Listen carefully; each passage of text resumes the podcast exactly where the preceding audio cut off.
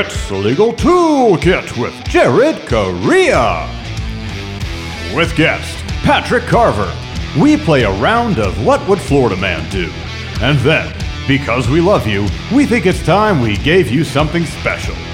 Not something of actual value, though. No, never that. But first, your host, Jared Correia. Now throw your hands in the air and wave them like you just don't care. Yes, the Legal Toolkit's back and it's in full effect.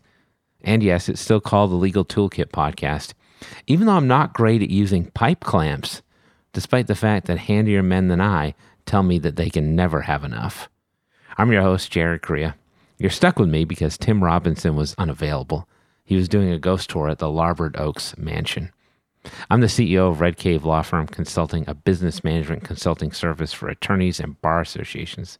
Find us online at redcavelegal.com. I'm the COO of Gideon Software. We build chatbots so law firms can convert more leads and conversational document assembly tools so law firms can build documents faster and more accurately.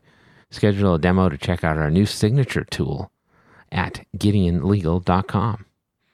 Now, before we get to our interview today with Patrick Carver from Constellation Marketing, I want to talk about intake forms. So, when we talk to Patrick Carver in a second, he's the head of Constellation Marketing, we're going to talk a bit about collecting data for your marketing, which is a really important thing and often overlooked. Again, Patrick and I are going to chat about that. But I want to talk a little bit about the first place you collect data from most of your marketing efforts which is intake forms. When you get a lead in your law firm, they're filling out some manner of intake form, or you or an agent of yours is filling out an intake form on their behalf. And when I talk about intake forms, I guess I mean that pretty broadly, right? You have standard intake forms, contact forms at websites, you've got chat tools that do intake. Sometimes people are calling you on the phone. Sometimes you've got referrals that come in through email. So there's a number of different ways you get intake information. And many of those ways may have different sets of information attached to them. And sometimes they have more or less complete information sets available. So what do you do? How do you manage all this data, which is a very modern business problem, right? Well, I think the plan is that you want to make sure that you're gathering the same information for every lead you have so that it's consistent. So, how do you do that? Well, I think you use an intake form for everything and make it dynamic so that when certain questions are answered in a specific way, the form can change based on the responses. So if somebody answers one question the other way, it may yield another question or it may reduce the size of the form. Lots of different things you can do with intake questionnaires. So, for example, if you've got somebody that you're trying to work with and they answer that they're not in the specific jurisdiction you work in, they don't need to complete the rest of that form you can just say, hey, sorry, we only work with clients in this state. Or if you're asking a question that needs some exposition, you could ask somebody, for example, uh, who's coming in for an estate plan, uh, do you have assets over a million dollars? If they say no, you may not want to work with clients like that. So you bounce them. If you say yes, you can ask specific questions about the assets. Do you own a second home? Do you have snowmobiles? I don't know. Whatever it is that estate planning attorneys do. So create that form, make it dynamic, and then you're looking to do two things with these intake forms. The first is that you're looking to get enough information to make a call on whether you want that lead to move to an initial consultation with an attorney to make the decision about whether or not they want to work with this client in the law firm. And then, two, you want to make that form so that it's not long enough that it pisses the lead off and they're going to go talk to another law firm. So, you don't want like a 50 question intake form for an initial lead. You just want to ask the most basic questions. Some of those jurisdictional questions, some of the questions about what they need from you, contact information. You can likely get out of there in seven to 10 questions, which would be really fantastic. That's enough to get basic information and to help the client move through the process quickly so they're not going to leave it and go talk to another law firm that may have a shorter intake form. So if somebody lands on your website, hopefully they're filling out the intake form, direct them to do that or a chat tool, whatever it is that you're using to get information. If you are in a position where you're taking a phone call, make sure that you're using the intake form to ask the right questions of the lead. And when you do that, make sure that everybody's utilizing that form, whether it's you, an associate attorney, a secretarial person, or if it's somebody who is just a virtual receptionist. Maybe they're not inside your office. Maybe they're utilizing forms that you provided to them on the backside and they're taking information down that way. Everybody, regardless of who it is, somebody who's working in your office, you yourself, an agent or a contractor that you have, they need to be utilizing the same informational forms, getting you the same information so that everybody you look at, there's a corpus of information that you can access. So, where does this information go to? So let's say you got all the fields down correctly. You've got your intake forms designed the way you want them to be designed. Everybody's using them. Good news, completely good news on the front end. What do you do next? Well, after that, you got to put these sets of information somewhere. Sometimes that just sits in your email, right? If you're a firm that doesn't have a lot of software that you're utilizing to manage leads, that's where it's going to live. and you may have to filter through your email to figure out where those intakes come from. Not a particularly helpful way to do that, right? Because you can't really organize that information in any way. Some people are going to take that intake information form and they're going to dump the contents of it into a spreadsheet. Also, not great because that's a lot of handwork to maintain a spreadsheet. You don't necessarily want to be doing that either. So, if you've got a software that you can use, now we're talking, right? You got a law practice management software. Some of those have lead tools available, light CRM features. And then stepping up from there, you could use a full scale CRM, customer relationship management, a lead intake tool for your law firm. So, you want to be able to utilize this whenever anyone contacts you and there's a manual input being done, whether it's being done by the client, potential client, I should say, or somebody who's working in your firm. Now, there are a lot more ways to capture information in an automated fashion as well, and this may affect the way that you set up your intake forms. If you know somebody's coming from a Facebook ad or a Google ad, you don't necessarily need to ask them how they heard about you. So you can eliminate that question from the intake form, and that's really helpful.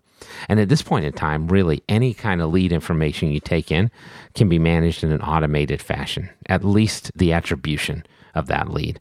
The rest of the information you're going to get some from the client, filling that in manually, the potential client or the staff person or you who's intaking that person.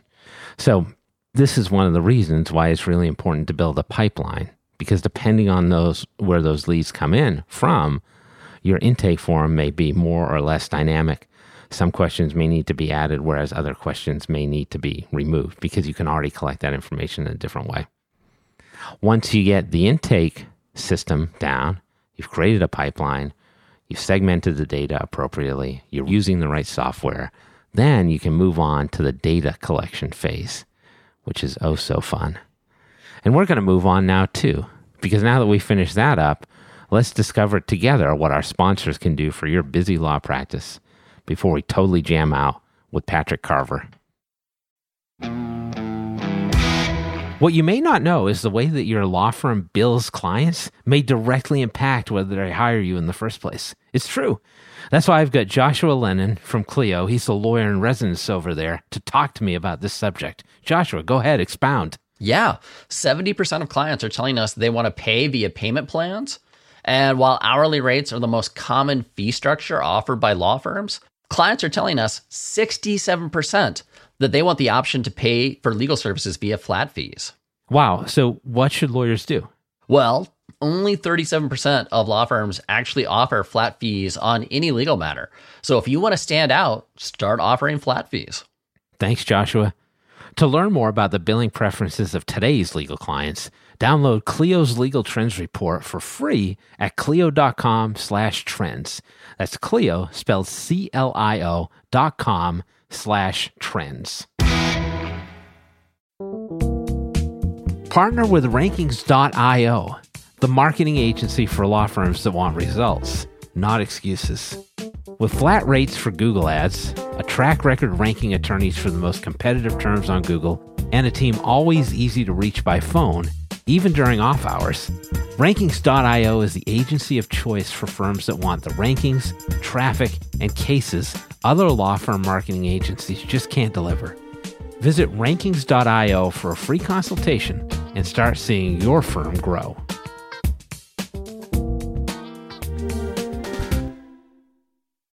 Okay, let's get to the meat in the middle of this legal podcasting sandwich. Today's meat is bison, which is actually quite delicious and also leaner than traditional hamburger. Bet you weren't expecting recipes today, but here we are. But I have no beef with you, listeners. Let's interview our guest. Today, we have for you making his first ever checks notes, yes, appearance on the Legal Toolkit podcast. It's the one and only Patrick Carver, who's the owner of Constellation Marketing. Patrick, thanks for coming in, man. How are you? I am doing amazing. I feel privileged wow, good. to be to be in your presence, sir. Don't get too excited. All right, let's jump into it. I got some questions for you. Then I'm going to hit the rump roast pretty hard. But first, Great. you run a digital marketing agency. And if I remember correctly, you started this thing from scratch. That's not easy to do. That's a pretty competitive space. So, can you talk to me a little bit about how you launched your business and how you accounted for the competition when you did that? Sure. It started when I was getting a lot of calls and emails from my dad, who's a criminal defense attorney. Oh, and oh, okay. and so that tracks.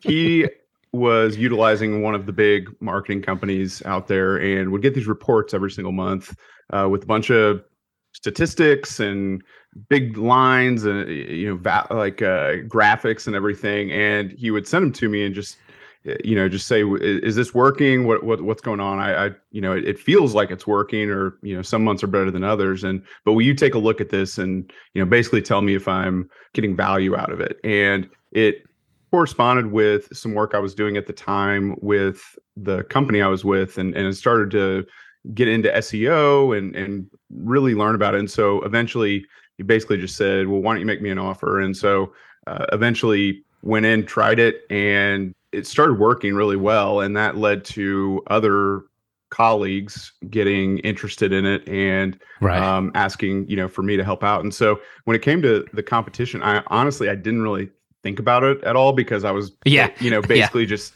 uh, young and dumb, and so I, I, didn't. It wasn't you know some sort of calculated uh, decision necessarily. I just you know kind of fell into an opportunity, and it felt like okay, I can I can really provide value here and it, it seems to be working so that's really what started it all that's funny. So, like, you're a good kid because you're not like just sending your dad to voicemail like I do with my mom. Sorry, mom, if you're listening. Now you know. And hey, like, you started a company out of it. That's wild. If not for that, you'd probably be working at NASA right now or the president or something like that. Definitely not NASA, but, uh, you know, maybe something else. All right, let's get meta. You started a podcast as well. You know recently. it. Oh yeah. And you're like early days for this. So talk to me about that because like I started this podcast like so long ago. It was a completely different world. like nobody was podcasting at that time. So how's that launch process gone? Why'd you decide to do it right now when there's like a lot of podcasts out there? Yeah, for sure. So I mean, it, you know, to be candid, it's probably not going well. You know, the launch process uh, because you, you know, I kind of just bare your soul here on our it, show because you know it felt like everybody was getting into it, and you know to kind of add some legitimacy to what we were doing uh, seemed like a good move. But that was you know probably a year ago, and it, it kind of hit a pause. And you know since then, uh, I think we've you know gotten much better at it, and we have a much more organized uh, approach to it. You know, we're still kind of finding our our footing a little bit, and what kind of our lane is in terms of, of what we want to cover. I mean, obviously we're we're a marketing company, but I wanted to figure out a way that you know we could be authentic and and add value, but not just talk about exclusively marketing. That it would be a completely self promotional type of uh, endeavor. And so it's it's been interesting, and we just really try to look for the the crossroads of how to run a profitable and enjoyable law firm because that's what I want with my business is you know profitability and, and, and enjoyable. I don't want to you know do something that you know is going to make me unhappy. And so those are the kind of the themes that we cover. And you know we're really we don't have huge am- ambition with it at the moment. We just we yeah. just want to get good quality content out there and and kind of find our rhythm. And I think as we we go along, we'll certainly learn some of the lessons that you've carved out over the years and you know follow folks like yourself who've you know been able to really make it into something great Oh, thank you. I like how uh, I was like, "How's your podcast going?" And you were like, "Not well." but but seriously, I think that's a good avatar for like what. Like I talk to attorneys about podcasting, And like, you're not going to have a giant podcast as a law firm. You're just not. You're not going to have like one of these headlining shows on Spotify, but like, it's good for marketing and branding, which is why you should do it, right? Law firms could take your approach and essentially replicate that. And that's successful as far as I'm concerned. That's the idea, right? And I've I've heard this from other people who maybe are big on YouTube and you know, in, in the past I've had questionable sentiment about whether or not YouTube could really be a great strategy for lawyers. But right. a lot of people that I've talked to don't see it as, you know, they're not trying to be YouTubers and get paid, you know, and be, be a, an influencer or something like that. But what I find really interesting is that it functions the very same way that long tail keywords work in SEO, where, you know, yeah. you are creating this really niche specific hyper focused content and if you can connect with the 10 people out there who are looking for that exact thing, then it's yeah. super powerful. And so I feel the same way about what we're talking about today, for instance, um, with, with attribution. So a lot of our stuff that we've talked about is, is pretty niche within marketing, but I'm really trying to speak to a, a very specific avatar, uh, someone who, you know, is been through a number of marketing attempts with other companies and you know is kind of looking for a more uh, nuanced approach and a you know somebody who can really deliver the goods. So you're not going to be a mr beast esquire either but that's cool. Probably not. You talked about attribution which is what we were chatting about a little bit the other day when we did your podcast together. This is probably an undercovered issue as far as i'm concerned like lead attribution for law firms. So, can you, I know you deal with this, can you frame that problem a little bit for me and talk about how you try to solve it with your clients? Sure. So, at a very basic level, it's just understanding where your leads and ultimately clients are coming from. And that is a simple explanation, but it's in in practice, it's a, a very challenging thing to do. And oh, for sure, this has been an ongoing issue or challenge for us uh, over the years to try and put into place a system that works for a lot of different types of, of businesses. But, you know, in a nutshell, think about where your clients come from. They all started somewhere. It's either they got onto you because of a referral, maybe they found a uh, an article that you put on your website or on YouTube or a podcast, for instance. So, yeah. attribution is really, for me, the practice of setting up a system and identifying where those leads and ultimately clients are coming from so that you have a better idea of what's effective, what's not effective uh, when it comes to your marketing. Now, kind of underneath that is a lot of complicating technical aspects that you know most people don't really comprehend. It's it's really challenging because you've got so many different components. You've got your CRM, you've got maybe different marketing companies. They've got their it's a lot to stitch together for sure. Yeah, yeah. So it, it's you're really trying to take all of these different disparate sources, weaving them together, and then having that be functional and usable, so that at the end of a quarter or at the end of a year, you can actually look back and see, okay, here's where 60% of my business came from. I should probably put more money into that. Or I spent 50% of my marketing budget on this one source. And now that I really see in black and white, no, none of my business came from there. It's it's always I was operating. I've been operating under this assumption that people came through here, and I feel like most marketing companies don't really want to have that conversation, so that you know they can kind of claim that they're having a really right. great right. impact, and when the tide's rising, that they're the the reason for that. And and so I see it, you know, not only as a a benefit for the client, it's also a benefit for us, uh, you know, so that we can validate our efforts. And ultimately, I think that's maybe one way that we can kind of stand out in such a, a crowded, competitive landscape. And lawyers and business owners aren't necessarily going to ask. So if you pause the question, that's the only way a lot of them are even going to consider it. So kudos to you for asking it. You brought something else up, which I think is interesting, which is this notion of like all these different buckets of data. So it's easier to connect all that stuff in a cloud based environment, which most law firms should be in. But how do you have that conversation with law firms? Because part of it is let's look at where the leads are coming in right now and try to connect this data in some effectual way. And then the other question is maybe there's more tools that you need that you're not using and maybe you want to think about getting because you know law firms are so budget conscious they have an issue with that potentially. So can you talk about those two items as well in terms of lead attribution?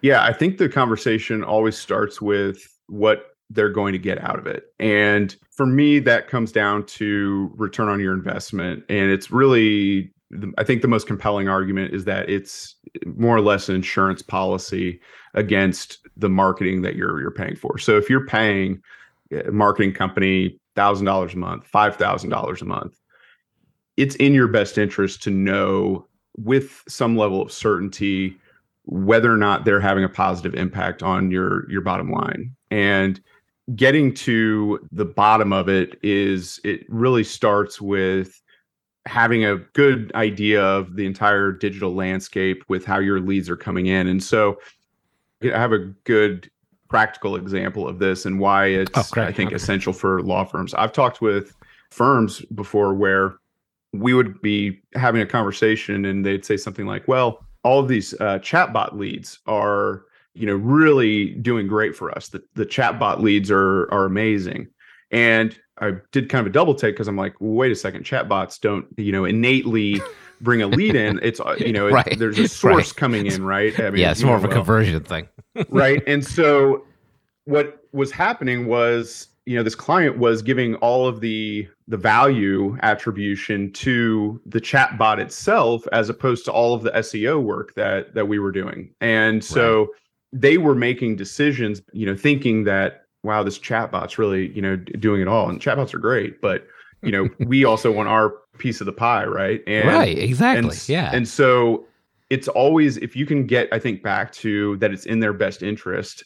A lot of people understand, you know, the value of CallRail or you know other other tracking technologies yeah, phone like tracking that. software people aren't aware of that yeah. exactly and so we often you know get into these conversations with clients who are you know maybe working with like a business consultant or something and they come back to us and they're like well what's the roi of your effort right and and you know it's consultants I mean, are the worst the absolute worst right um, but it's a you know it's a fair question but the, the the problem then is that you know typically you're looking for roi like nine months after the campaign has started, right? And the, when you really can have a an important effort uh, or an important activity there is at the beginning of that campaign because that's what's going to set the framework of, of whether or not you're going to get that good clean data at the end. And so it's it's a bit of a challenge to you know try to stitch that all together in retrospect.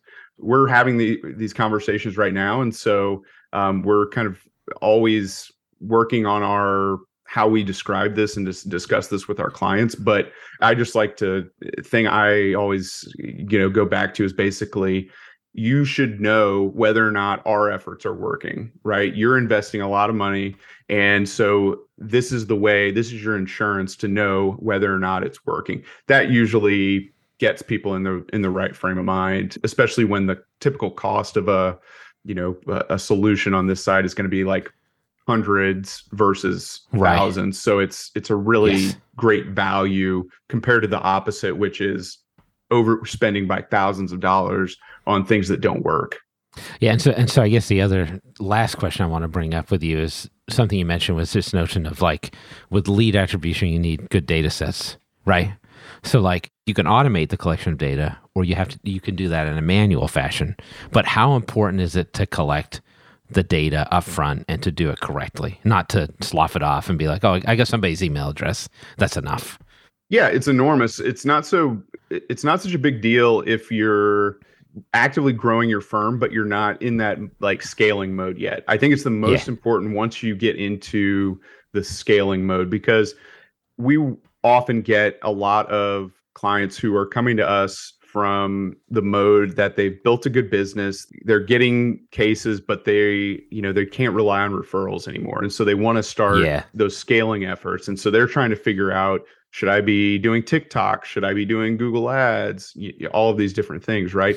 That's the perfect point to adopt a, a an attribution setup and to start putting at least some protocols in place or you know guidelines of what should happen with every new lead. And sometimes it's a bit of a mix of of manual and aided because we're trying really really hard right now to have one consistent methodology that we we capture all of that data and have very strict rules about it. But everybody's got different systems, right? Everybody's using different CRMs, they're using different tools.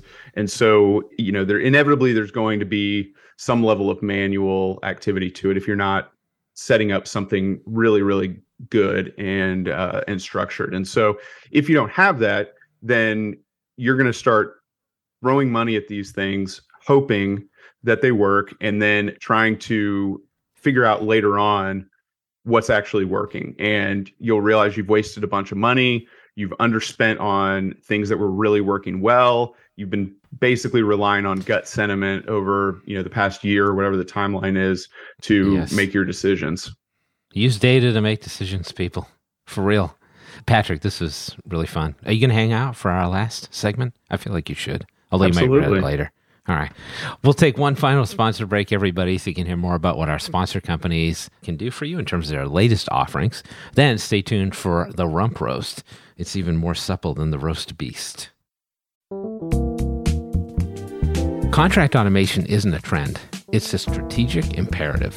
Though big players in the e-sign world will make you believe implementing it will cost you big bucks and more than a few headaches, it doesn't have to be that way. Docubee is an easy to onboard, full suite of products that includes e-signature, brilliant workflow capabilities, and AI contract automation, at nearly half the price of those out-of-touch behemoths. The one thing Docubee doesn't automate their customer service. Visit get.docubee.com slash contracts to set up a call with a real live person. Docubee will be with you every step of the way.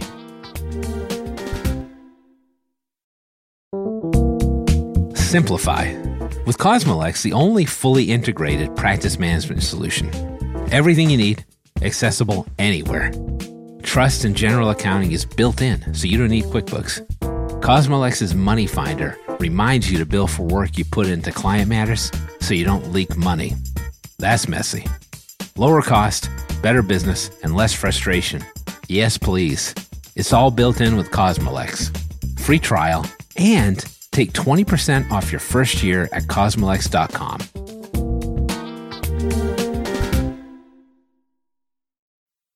All right, everybody, welcome back. Here we are once again at the rear end of the legal toolkit. That's right, it's the rump roast. It's a grab bag of short form topics, all of my choosing. Why do I get to pick? Well, because I'm the host. Today, we're bringing back a version of one of my favorite games, what we call What Would Florida Man Do?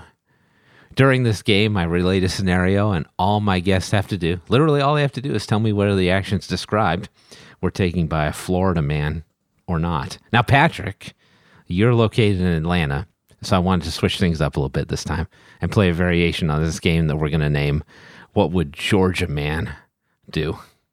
How's that sound? That's good. Are we may have one one point of clarification if the, the host will allow.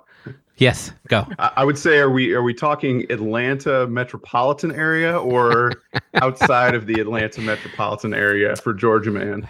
Yeah, I believe we're talking rural Georgia. Rural, okay, fair enough. Think, frame it as rural Georgia, very rural Georgia. Um, so it's going to be just the same story, right? I'm going to read some news stories for you, and literally all you have to do is tell me was the perpetrator from Georgia or not? Georgia holistically, not just Atlanta. I'm ready. All right, here we go. News story number one Mother's Day is going to be a little bit awkward for Larry McElroy this year. McElroy accidentally shot his mother in law with a 9mm pistol when he was trying to kill an armadillo. The armadillo died from the wounds. I guess that was the expected result. But but the bullet ricocheted off the animal, hit a fence, and entered through the back door of his mother's mobile home. Of course, she was in a double wide, which was a hundred feet away. Then it went through the recliner in which the 74 year old was sitting and hit her in the back.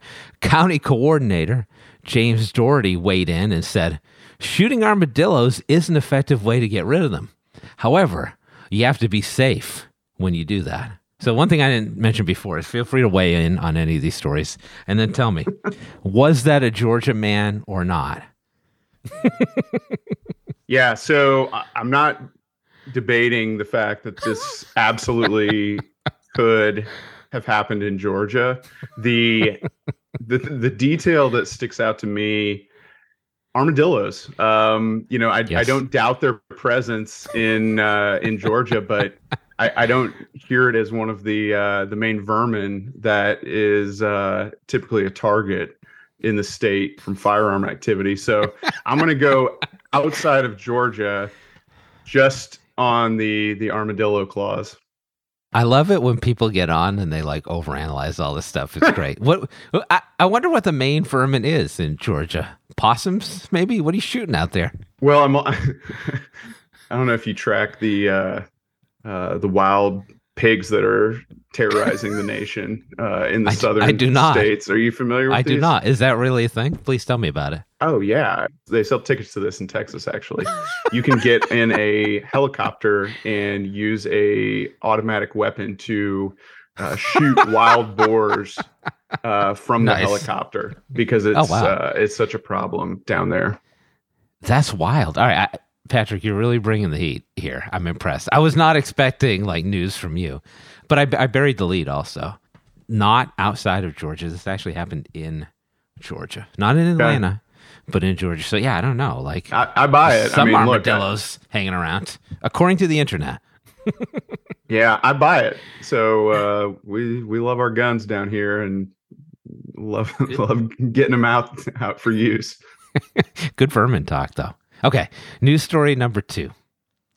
Damon Exum slammed his vehicle into a patrol car just after 2 a.m. and fled the scene. The police officer was uninjured and managed to chase down Exum and stop his vehicle. When the officer asked for Exum's driver license, he handed him a beer instead. he also had no idea he had the police car. Georgia man? Not a Georgia man? What do you think? Uh, Hundred percent fits the you know in the realm of in the realm of possibility. You know, got to say yes, I guess. You are correct. All right, sir. all right. we're at the 50% mark. You're one for two. I got I got another one for you. News story number three.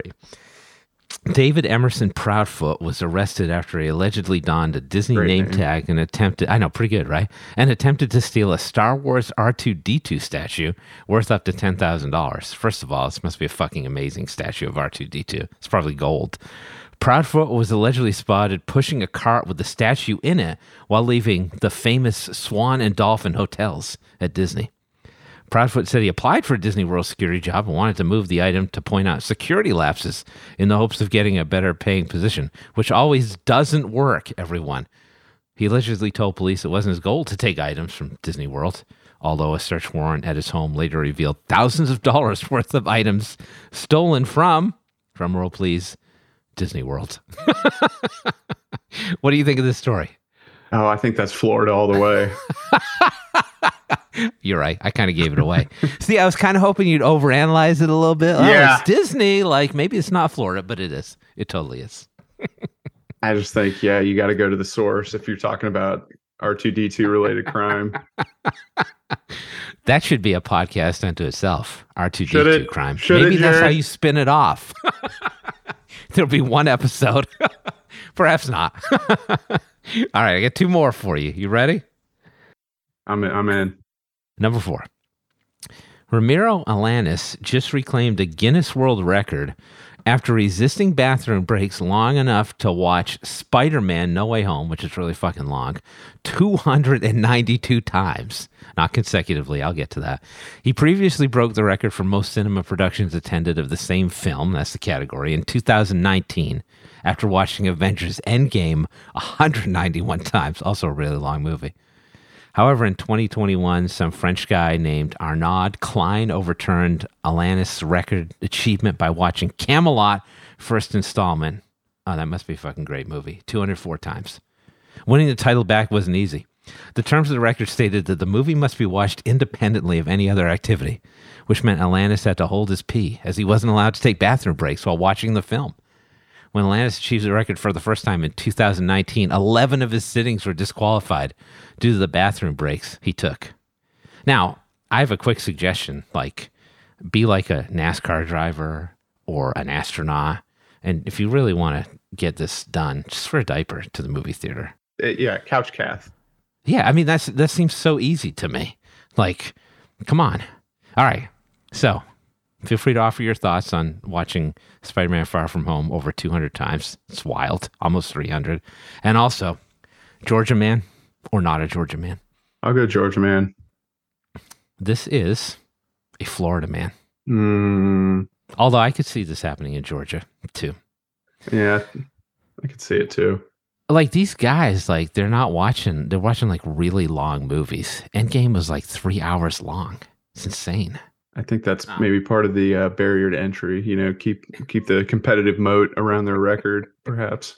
Interestingly enough, cost this guy four thousand dollars to set this Guinness World Record. So clearly has a lot of time on his hands and disposable income. Last one, last one. This is, I don't want to stop. This has been too fun. Well, I'm not doing well, but uh, yeah, keep keep roasting. you're- you know, You're you're one for four. That's pretty good. You can get to four hundred. Would be a phenomenal batting average in the major leagues. You can get to All right. four hundred. Wendy's restaurant employee Amy Cyber was arrested and soon became an ex-employee when a customer called 911 to report that a half-smoked blunt had been placed inside her burger. Cyber said she simply misplaced the joint. it's happened to all of us, right? yeah, this sounds 100 percent Georgia. I'm I'm never been more confident. You are correct. You are correct. You hitting 400. Yeah, the other day I was at McDonald's and I was like, there's a bong in my Shamrock Shake. What's going on here? well done, sir. There's there's some special folks down here, so.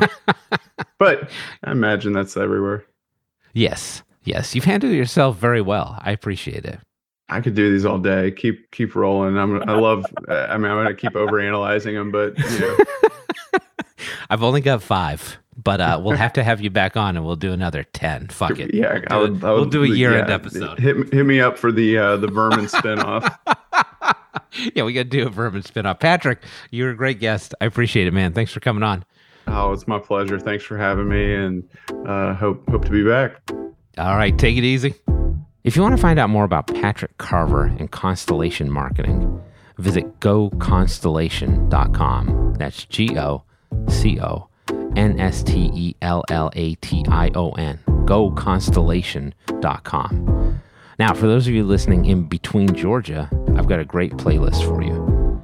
We talked about Georgia today on the podcast, and there are actually an amazing, staggering amount of great songs about Georgia.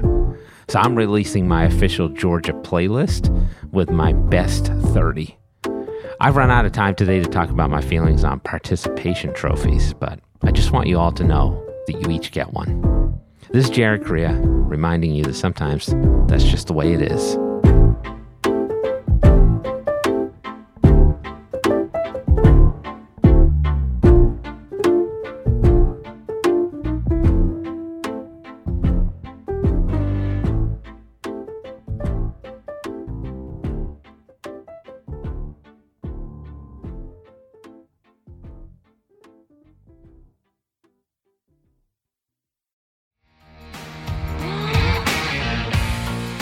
For a podcast that was created for new solos? Then join me, Adriana Linares, each month on the New Solo Podcast. We talk to lawyers who have built their own successful practices and share their insights to help you grow yours. You can find New Solo on the Legal Talk Network or anywhere you get your podcasts.